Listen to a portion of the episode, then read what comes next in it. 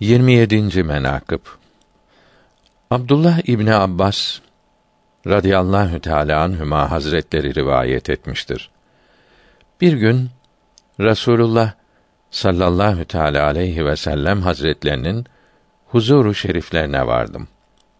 Gördüm ki mübarek dudağını dudağı üzerine koymuş. Resulullah'ı o şekilde hiç görmemiş idim. Mübarek eliyle bana işaret eyleyip yanıma çağırdı.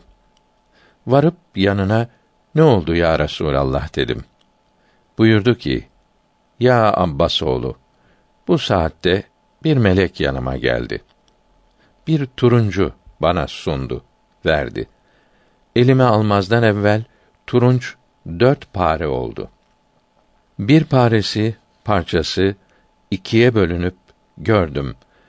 İçinden bir huri çıktı ki yetmiş bölük kisvesi var. Yetmiş hulle giymiş ki o hullelerden, elbiselerden kemiklerinin ilikleri görünür. Eğer ağzının suyu deryalara, denizlere salınsa, damlasa denizler tatlı olurdu. Dedim, sen kimsin ve kimin içinsin? Ben Müslümanların imamı, muhacirlerin evveli Ebu Bekr Sıddık içinim. İkinci parçada iki bölük olup onun içinden bir huri çıktı ki eğer gözünü açsaydı gözünün nurundan dünya münevver olurdu. Allahü Tebareke ve Teala Hazretleri onu kâfurdan ve miskten ve amberden halk etmiş. Dedim, sen kimin içinsin? Dedi, ben Ömer İbnül Hattab içinim. Üçüncü parçada iki bölük olup, içinden bir huri çıktı. Başı üzerine bir taç koymuş.